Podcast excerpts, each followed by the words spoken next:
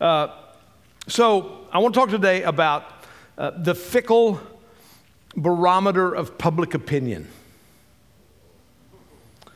And, uh, and how, what's happening. And, and so, right now, right now, uh, the majority of public opinion has moved in such a way, think about it, uh, for many white people, for the first time, to see the, the racism that exists in our nation and in many of our institutions. So people are seeing things, and it took a series of really, you know, horrendous events back to back uh, to cause people to see what is very, you know, when it's very difficult for us to see, uh, often as, as white people, what our black brothers and sisters have gone through in a lot of different kinds of situations, how they have been treated, uh, because it doesn't affect us.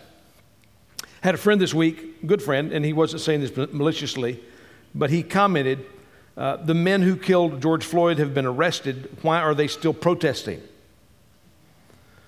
And you may have that question. And, and I said to him, I said, I'd say because I, change isn't change until it's change. Did you get that? You can talk about change, you can make laws about change, but change isn't really change. Oh, well, thank you. Thank you. Another week, you get a paycheck.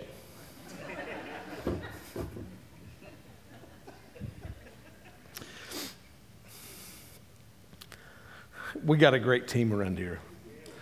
We love each other. We love these guys. And we're going to take an offering for William to get some pants uh, later on if you want to give towards that full length pants. Uh,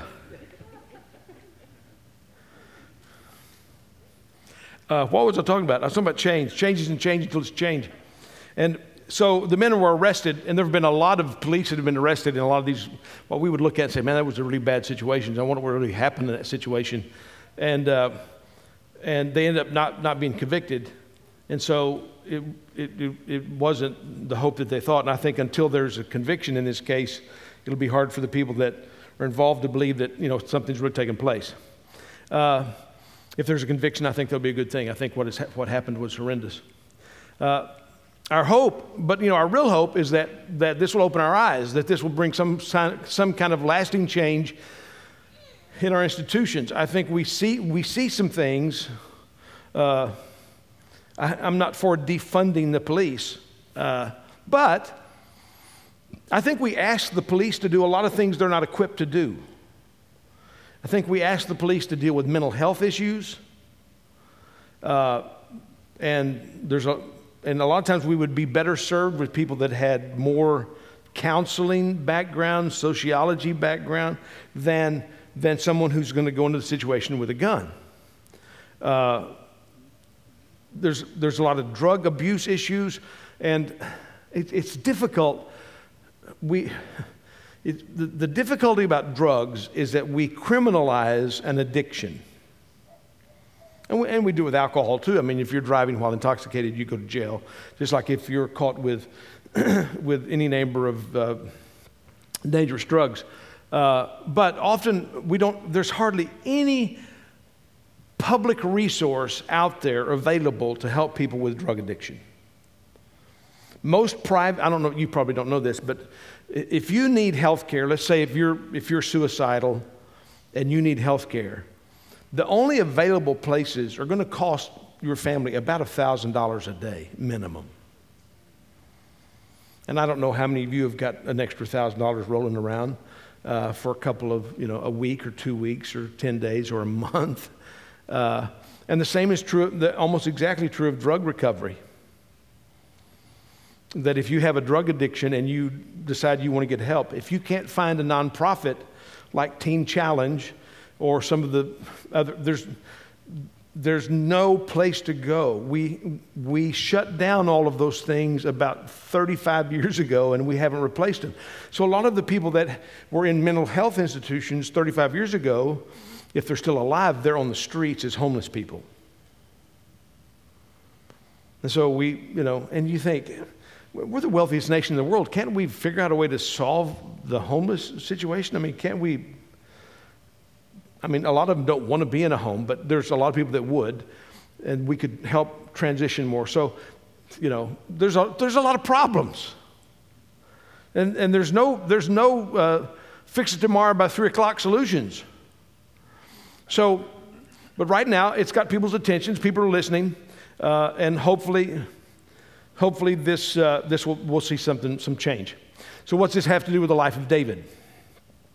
Well, I figured out a way to make it work. Uh, no. so you, we, are in the midst of this story, and uh, so David's king. He's been king for a while. He's got, you know, he's got seven wives. He's got uh, a, a, multitude of at least ten concubines, uh, and uh, Eh, so in the course of this, he's got these multiple wives. He's got multiple families, multiple sons, and so Amnon, his oldest son, rapes Tamar, his half sister, who is Absalom's sister, who is the second in line, second oldest. When this happened, David is still reeling from his own failure and sin with Bathsheba, his, his, his, his own rape of Bathsheba, and, uh, and then his subsequent murder of Uriah to cover it, her husband. So David's reeling from that. So his guilt has kind of cloistered him in his house. He's not doing much. He's not taking care of business. So when this happens, he doesn't, he's angry about it. He's upset about it. He, on one hand, he's kind of feeling that Amnon's getting what's due to him, but he's also upset that Absalom has taken care of it without his permission. So you see the, so, but David doesn't do anything about it. He's just quiet. But this caused David and Absalom to be estranged. So this put a rift, you can see, in their relationship. Absalom runs off to his grandfather's house. Grandfather's uh, uh, is the, uh, the king of, I think, of Gahar. Uh, and, and so he goes to his grandfather's house, and there he's, he's pampered for a while, you know, because he's the, he's, the, he's the king's grandson. So you can imagine, you know, how that's going to work out. Uh, so Absalom then began after a series of events that I won't go into that uh, Dave, Absalom is brought back into at least into Israel, and he's near David, but they really don't have any contact for a long period of time. So they're, so they're nearby, but they're, they're, he's, he hasn't run off to another country. He's come back. He's seen the king, but there's still a lot of tension there. There's still a strength. So during this period of time, Absalom begins this long rebellion uh, where he's working to take over the kingdom from his father David. In the course of time, Absalom provided himself with a chariot and horses and with 50 men to run ahead of him. He would get up early and stand by the side of the road leading to the city gate. Whenever anyone came with a complaint to be placed before the king with a decision, Abraham would call out to him. What town are you from? And he would answer, Your servant is from one of the tribes of Israel. Then Absalom would say to him, Well, look, your claims are valid and proper, but there's no representative of the king to hear you. And Absalom would add, If, if only I were appointed judge, I would help you. Then everyone who has, has a complaint or cause would come to me, and I would see that they would receive justice. Also, when anyone would approach him to bow down before him, Absalom would reach out his hand, take hold of him, and kiss him. So if someone would come to like, show him respect and honor because he's a king's son, he'd say, Oh, no, no, no, don't, you don't need, don't. I'm, I'm one of you. So he behaved this way toward all the Israelites who came to the king for justice. And so he stole the hearts of the people of Israel. So he, he changed public opinion by his actions. He used a combination of showmanship. He had the, he had the, he had the runners go before him to make, him look, make himself look important, and then he used false humility. So he used this combination of looking important and acting important, and then after showing himself to be important, then he would like act like he was one of the guys. which would cause people to think, wow, you know, that Absalom is really something, and boy, but he, and he really cares about just regular people like you and me. So this turned the people's hearts. At the end of four years, Absalom said to the king, Let me go to Hebron and fulfill a vow I made to the Lord. While your servant was living in Geshur in Aram, I made this vow. If the Lord takes me back to Jerusalem, I will worship the Lord in Hebron. Which doesn't make any sense, really, because David has set up the worship there in Jerusalem. So he's going to, you know, another place to worship the Lord. And the king said, Go in peace. So he went to Hebron. Now, this is an example of, we, we don't have a, a lot of examples of this, but this is an example of what the Bible calls taking God's name in vain. When we think of taking God's name in vain, we often think of using language uh, where we, we curse. And we say, you know, blank, damn. And that is, you know, the Bible says, let no worthless words proceed out of your mouth. I mean, we shouldn't do that. I mean, we need to watch what we say. I'm not saying, I'm not encouraging, but but cursing is not taking God's name in vain. When the Ten Commandments talks about, thou shalt not take the name of the Lord thy God in vain, it's talking about this kind of things, where we act religious and we do evil things. We do evil things in the name of the Lord. That's, you know, all, all of the white supremacy groups did that. They called themselves Christian organizations as they were hanging and lynching black people. That's taking God's name in vain. So, and, and, and there's, there's a tendency, it happens a lot, we all do it. Uh, Absalom did that. So he's, he's acting like he's going to worship the Lord. He's, it, but it all has a, it all has a clandestine uh, reason. It's a, you know, I was going to say photo op, but then that might bring up other things. Uh, and I'm not talking about that, so mind your own business. Uh, then Absalom sent secret messengers throughout the tribes of Israel to say, I, I can I, am going to make some of you mad. Uh, I, I appreciate President Trump has done some really good things. On the other hand, he's an idiot. He's immoral. He wants to claim Christianity. I want him to act like a Christian. If he wants to be a Christian, you just can't hold up a Bible, doesn't make you a Christian. And he's done some good things. I'm not saying, you know, and, you know, he's the lesser of two evils. Probably. I don't know. I hate politicians and I hate politics. I'm not a good representative of that, but I'm just saying. Okay, so now that I've made half of you mad, uh, it's tough. And who we're going to vote for in the fall, it's, it's, it's challenge. I mean, I, I don't know. I'm thinking about running. I don't know. Get, get 12 votes. Uh, that would be the dumbest thing in the world. I can imagine anybody. I can imagine anybody who would want that job. Can you imagine that? Because you have to be kind of an egomaniac to want the job. I mean, you think about it. Bill Clinton was an egomaniac, right? I mean, John Kennedy. Okay, I'm nonstop. Okay, all right. Yeah, keep digging the hole. So let's pray for him. We need to pray for him because he needs direction and he needs, uh, he needs somebody that'll not let him Twitter.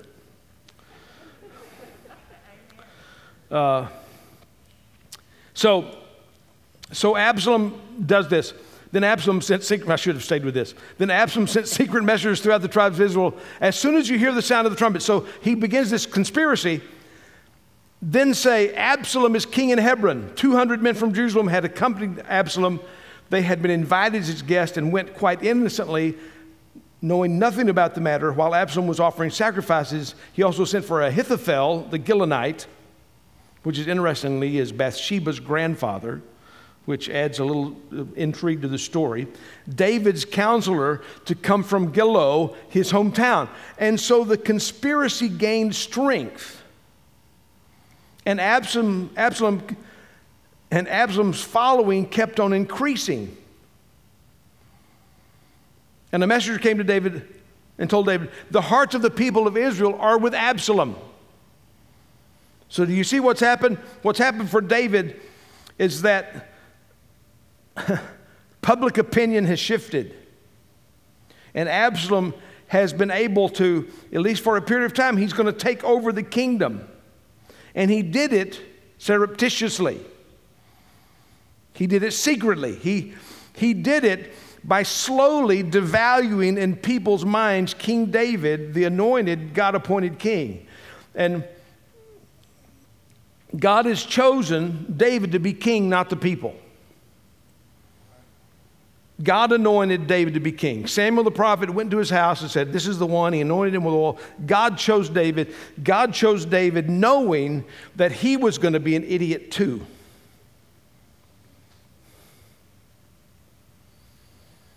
I mean, God works with flawed people.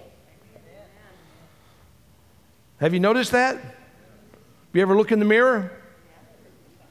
God uses broken people. He uses people that are imperfect. He uses people that are not going to do everything just right. As a matter of fact, there's very few of us that do everything just right. David was God's chosen man, but he was a horrible father. He multiplied wives and creates, created all kinds of problems for himself, but he still loved God and depended upon God and was clinging to God in the midst of it. He was, he was hoping in God. So, in the midst of this, public opinion has shifted, as we've seen, uh, and they've decided that Absalom will be a better king than David. It's great when public opinion is going in the right direction, but you have to understand that's very rare. it very seldom happens. Think about it. public opinion in the garden was that God didn't want what was best for them and it was depriving them of the knowledge of good and evil, that God was wrong and the devil was right. That was public opinion. There were two people in the garden and they both decided that God was wrong and the devil was right. They were wrong. Public opinion said, it's foolish to waste time building an ark because it never rains here. Right? Public opinion thought that the best days of Sodom and Gomorrah were ahead. Public opinion thought that once the Israelites got into Egypt and got into slavery, that they would never escape. Even the Israelites thought they would never escape. Then, once they escaped and they got to the edge of the promised land, the majority thought they could never conquer the promised land. And that group was dead wrong. Literally. They all died not getting to go into the promised land. They were wrong that they didn't get to go, in, they were right that they didn't get to go in the promised land, but the ones that they said that the land would devour the little ones, the little ones are the ones who took it. The ma- majority bowed down to the image of Nebuchadnezzar. Only Shadrach, Meshach, and Abednego didn't. The, the congregation thought there was no other way but compromise, but they were wrong.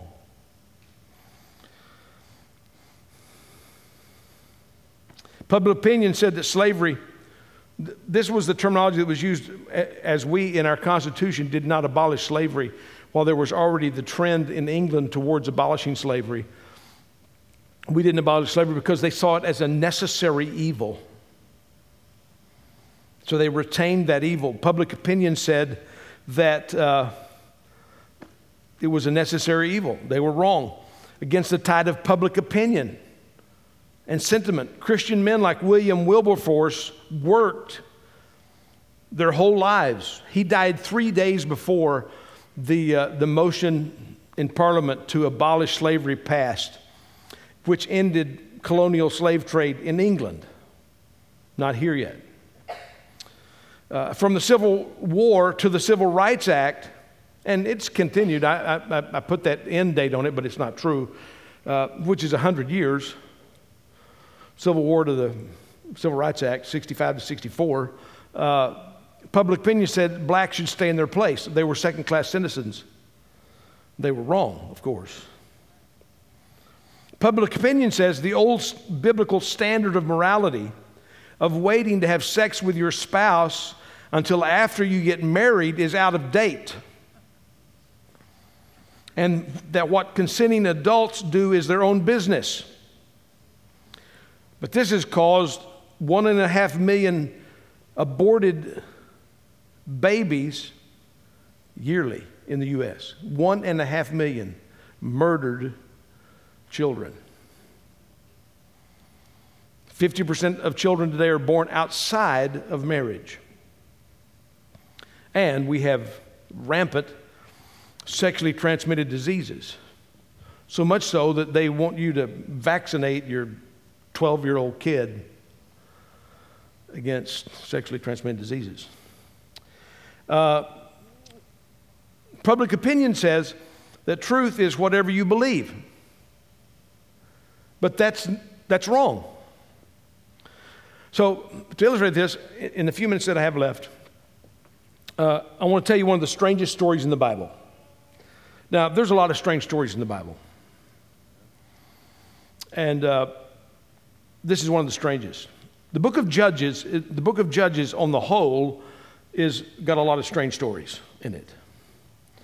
Because what happened is that the, the generation of Joshua, when Joshua died, the next generation, one generation away from Joshua, forgot God. They didn't know what had happened to them, they didn't know their story. They didn't know what God had done for Israel. They didn't understand how they'd gotten into the land. In one generation, they had forgotten and ignored the promises of God. They never did the stuff God called them to do. They didn't keep the Sabbath, they, they didn't do the feast, they didn't do any of it. They, they didn't keep the Passover. I mean, you know, you would think these are the basic things of, that God tried. They didn't understand the, the concepts of the Ten Commandments, of having no other gods. They, they fiddled with other gods the whole time they were in Israel. So they struggled with it. So in Judges chapter 19, it tells this story. There was a Levite priest from Ephraim, and he took a concubine from Bethlehem. I'm not going to read it because it would be a long time, so I'm going to kind of tell you the story. So the concubine played the harlot, the Bible says, and ran away back to her home in Bethlehem. And the, the Levite priest went to talk to her tenderly and tried to get her to come back. So when he got to Bethlehem, he got to her father's house, and her father was de- delighted to see him. And uh, they stayed three days and they ate and drank and celebrated. They got drunk for three days. And then on the fourth day, they got up early to leave. The father in law said, Wait until the afternoon. In the afternoon, they, they drank until evening. Got drunk another day. Another day gone, down the tubes. Fifth day, they got up early. Father in law said, Wait until the afternoon. And he did wait until the afternoon, but they finally left. And in the afternoon, they started their journey, which was uh, late to start their journey. But by nightfall, they'd only made it to Gibeah. And Gibeah was in the tribe of Benjamin. So he was, he was, he was from north of Jerusalem, and Gibeah was about halfway of the trip that they were going to make. He had gone to Bethlehem, uh, which is south of Jerusalem, about five miles. He'd gone up through Jerusalem, up through Gibeah, up towards Gibeah, then up to where he was from. So he's, he's making his way back home, and they stop at Gibeah, and uh, they're waiting in the square for someone to invite them in, for someone to give them lodging, because that was what would happen. You would go into the square, and the, they did kind of observe the hospitality laws. It's amazing that they didn't observe any other laws, but they kind of observed the hospitality laws. And they're waiting in the square at Gibeah when an old man who is actually from the Levites where he lives, they're from the same area. This old man, and it describes him as an old man. Uh, yesterday, was yesterday or day before yesterday? We were singing in the car, and uh, has discovered the Frozen songs uh, and so uh, the, the newest song is called Into the Unknown. And if you don't know it, it's, you're, you're blessed. Uh, and so we are we're, we're singing, you know, Ed is three, about to turn four. We're singing Into the Unknown. And Etta says to me, Papa, you can't sing Into the Unknown. You're too old. So I got a grandson I'm going to have to train differently. Uh, but you're too old. Stop singing. Why? You're too old. I said, Is my mom too old? No, no. Just you. You're too old. So, so, so this man invites them into their house. This old man invites them into their house. They go to stay in the, the, the house. And at nightfall, some Benjamite men come and bang on the door and say, Send out the men so that we can have sex with them. Does this sound like the story of Lot? It sounds a lot like the story of Lot. And here's the thing depravity always ends up in the same place. This is not so much as, as a sexual as it is to humiliate the guest so that it sends the message don't go to Gibeah. We don't like strangers here. We don't like outsiders. You ever been to a place where you were, the, you ever been to a little town where you were that, where they know everybody and when you go, they know that you don't belong there? And they treat you like an outsider? So, so they, they bang on the door. They're saying, send out this man so that we can have sexual relationships with him. And the, the man who said, I can't, he's my guest. You know, I can't send him out. Uh, here's my guess. So here's, this, here's the twisted logic. But here, take my virgin daughter and his concubine and do as you please. Uh, and they said no. But the Levite took his concubine and threw her outside to the men. No wonder she ran away. Uh, and they raped and abused her all night long. And in the morning, when the Levite got up to go, the concubine, his concubine, was dead. So he, got, he loaded her on his donkey and he took her home. And this is where the story, though strange, gets even stranger. He's so angry, he feels like something has to be done. So when he got home, he cut her up into 12 pieces and sent each piece to the leaders of the 12 tribes of Israel.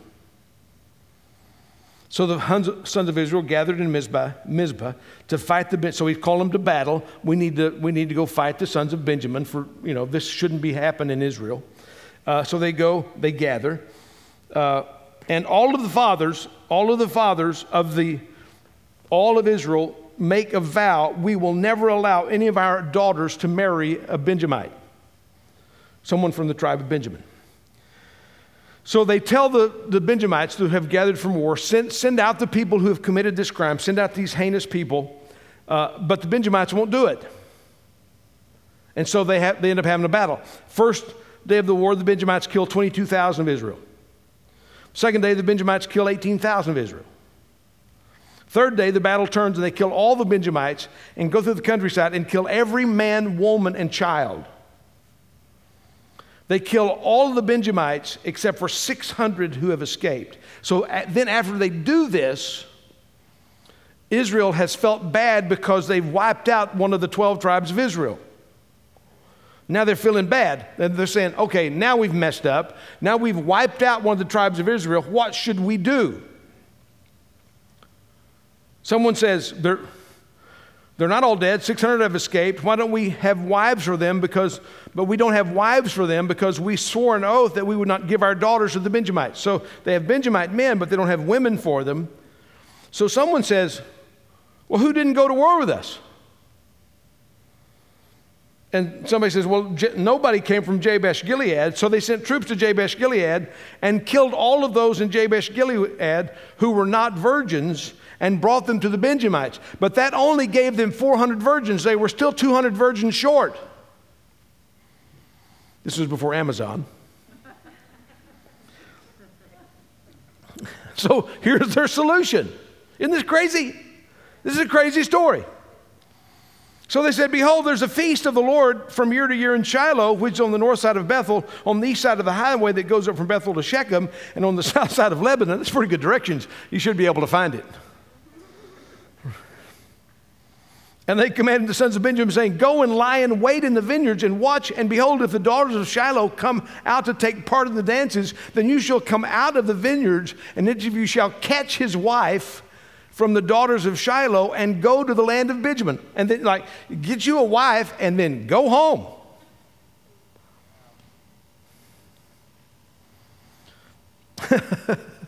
and, and that's how the book of Judges ends. That's the last story in the book of Judges. Just death destruction, chaos. Because this, this is the last verse in Judges. In those days, there was no king in Israel, and everyone did what was right in his own eyes. Everybody had an opinion. There was no binding moral consensus. They had rejected the commandments of God, they had rejected the ways of God. So everyone is doing what is right in their own eyes. Everyone, if you read the story, everyone in the story is doing what they think is best in the moment. Er, you know, the man whose concubine gets killed says, Something has to be done. This is not right. We need to do something. And so he cuts his dead concubine into 12 pieces and sends the pieces to the 12 tribes of Israel. Israel and that stirs everybody up. And they say, something has to be done. And so they gather for war against Benjamin and they say, send us out, send us out to the people who committed this crime. And the Benjamites say, no, we're not going to do it. So they say something has to be done. So they go to war and they go to war and they, and the first two days they lose. But what's the outcome? Destruction and chaos. Everybody's doing what they think needs to be done in the moment. Everybody thinks they're doing the right thing.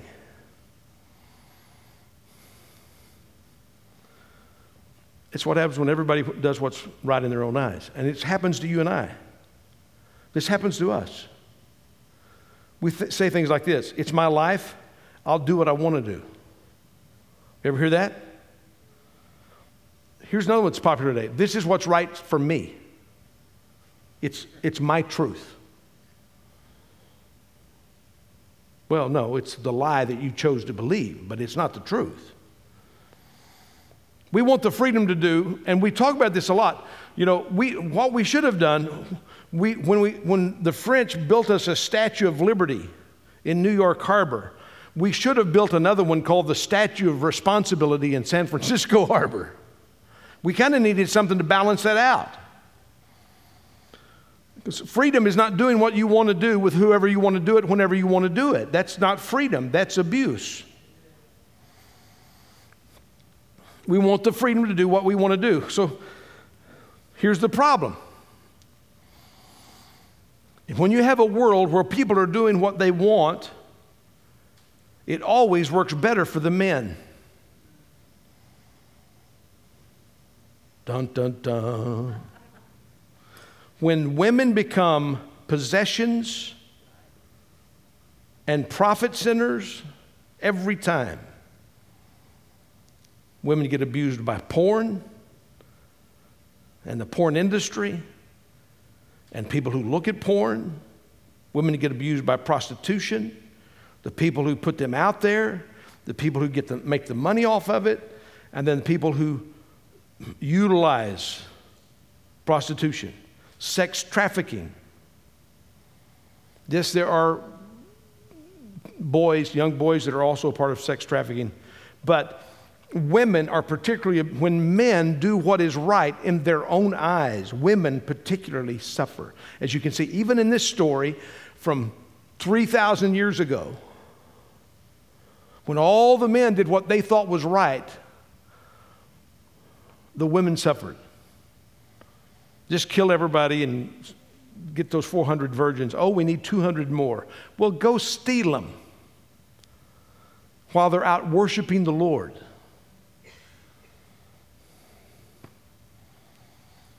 Here's the thing you can't do what's right in your own eyes without hurting someone.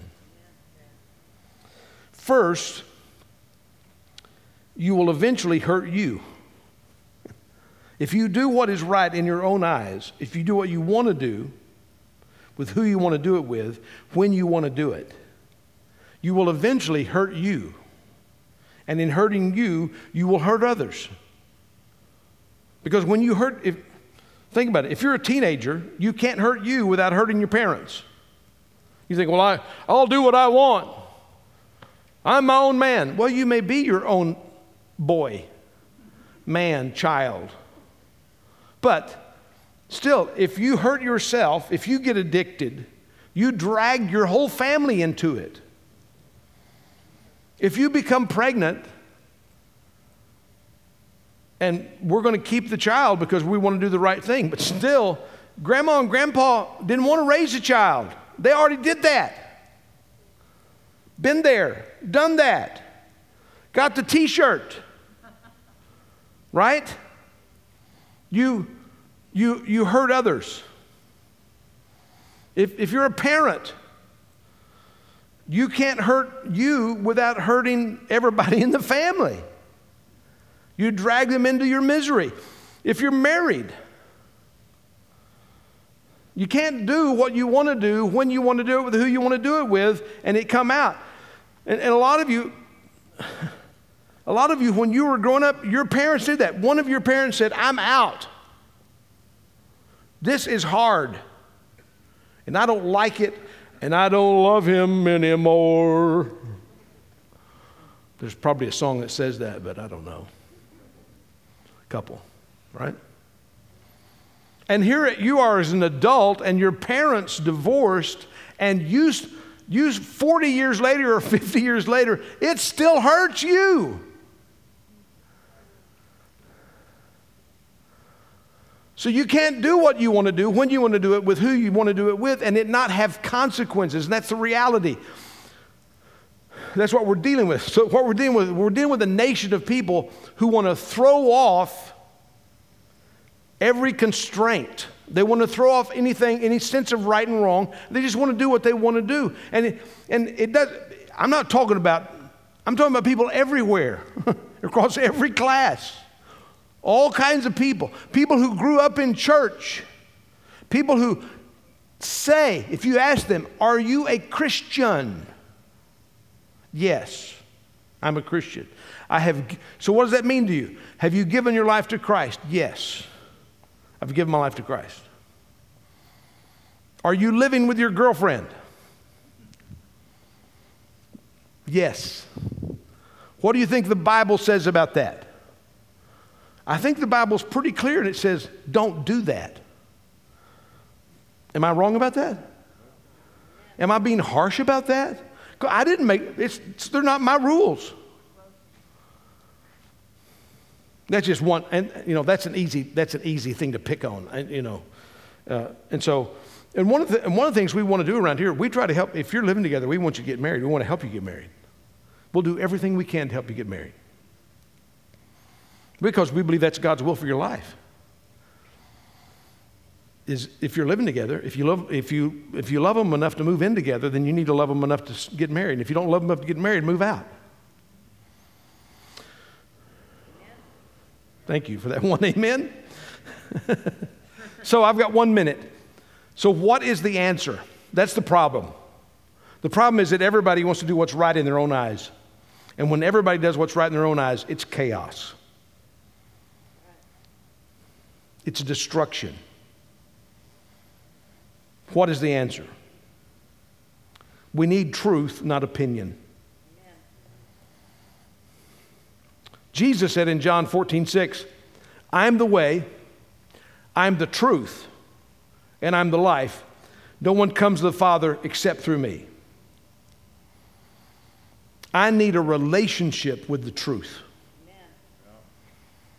I need, a re- I need a relationship with the truth. I need, a re- I need the kind of relationship with the truth that Jesus says, after I leave, I'm going to send back the Holy Spirit and He's going to lead you into truth. He's going to convict you. That the Holy Spirit's going to say to you, uh uh uh, that's not me. Don't do that.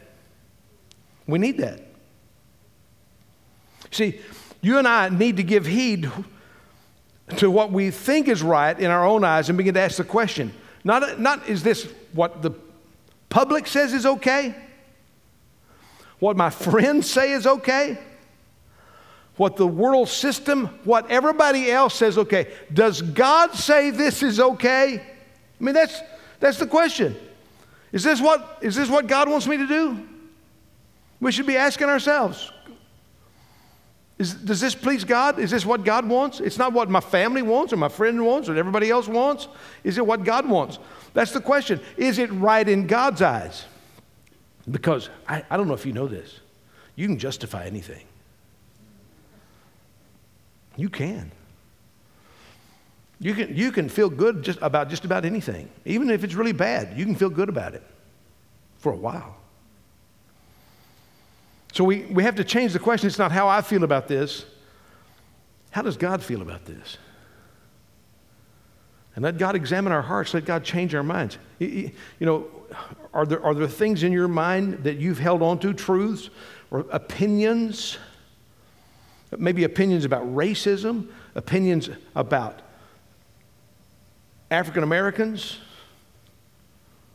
opinions about all kinds of things, that they're just opinions that you have grown up with and you've never submitted them to the authority of Christ in your life, and you've never said, I don't need, my opinion, I need God's opinion. What's God's opinion? Well, God's opinion is that He loves everybody the same. And He wants you to love your neighbor as yourself. So, do you love yourself? Well, you know, how tight are your pants fitting after COVID 19, right? Yeah, I'm taking care of myself pretty good. So I must love myself. Do I love my neighbor? So we need to seek the truth. And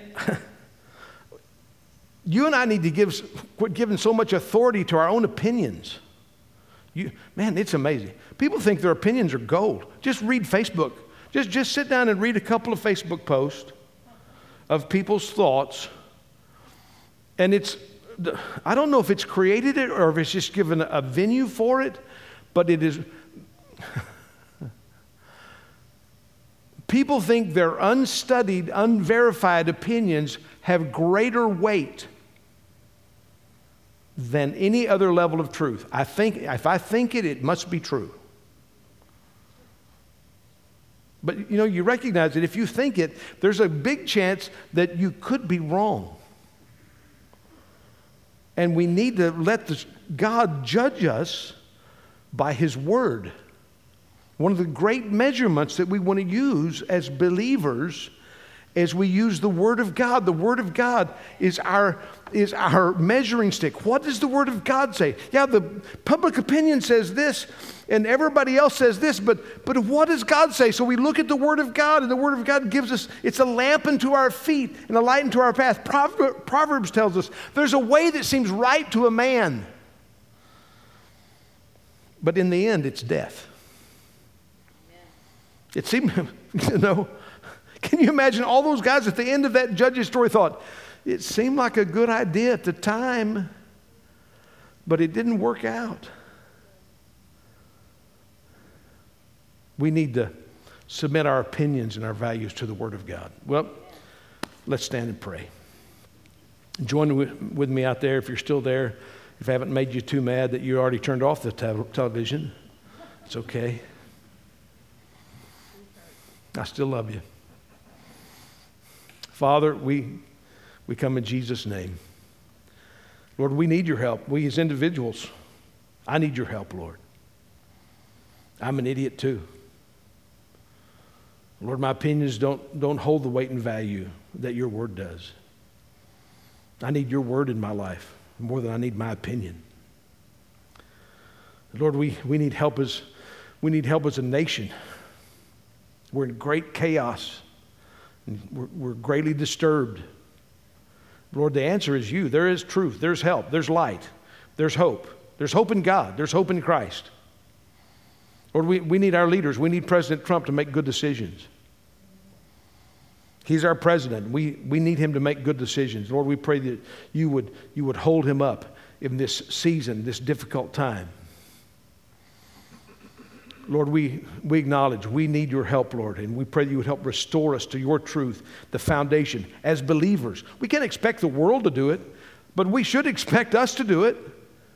That we could stand on the foundation of your word. Lord, we want to stand on the foundation of the word of God. It is, it is secure, it is steadfast. In Jesus' name, amen.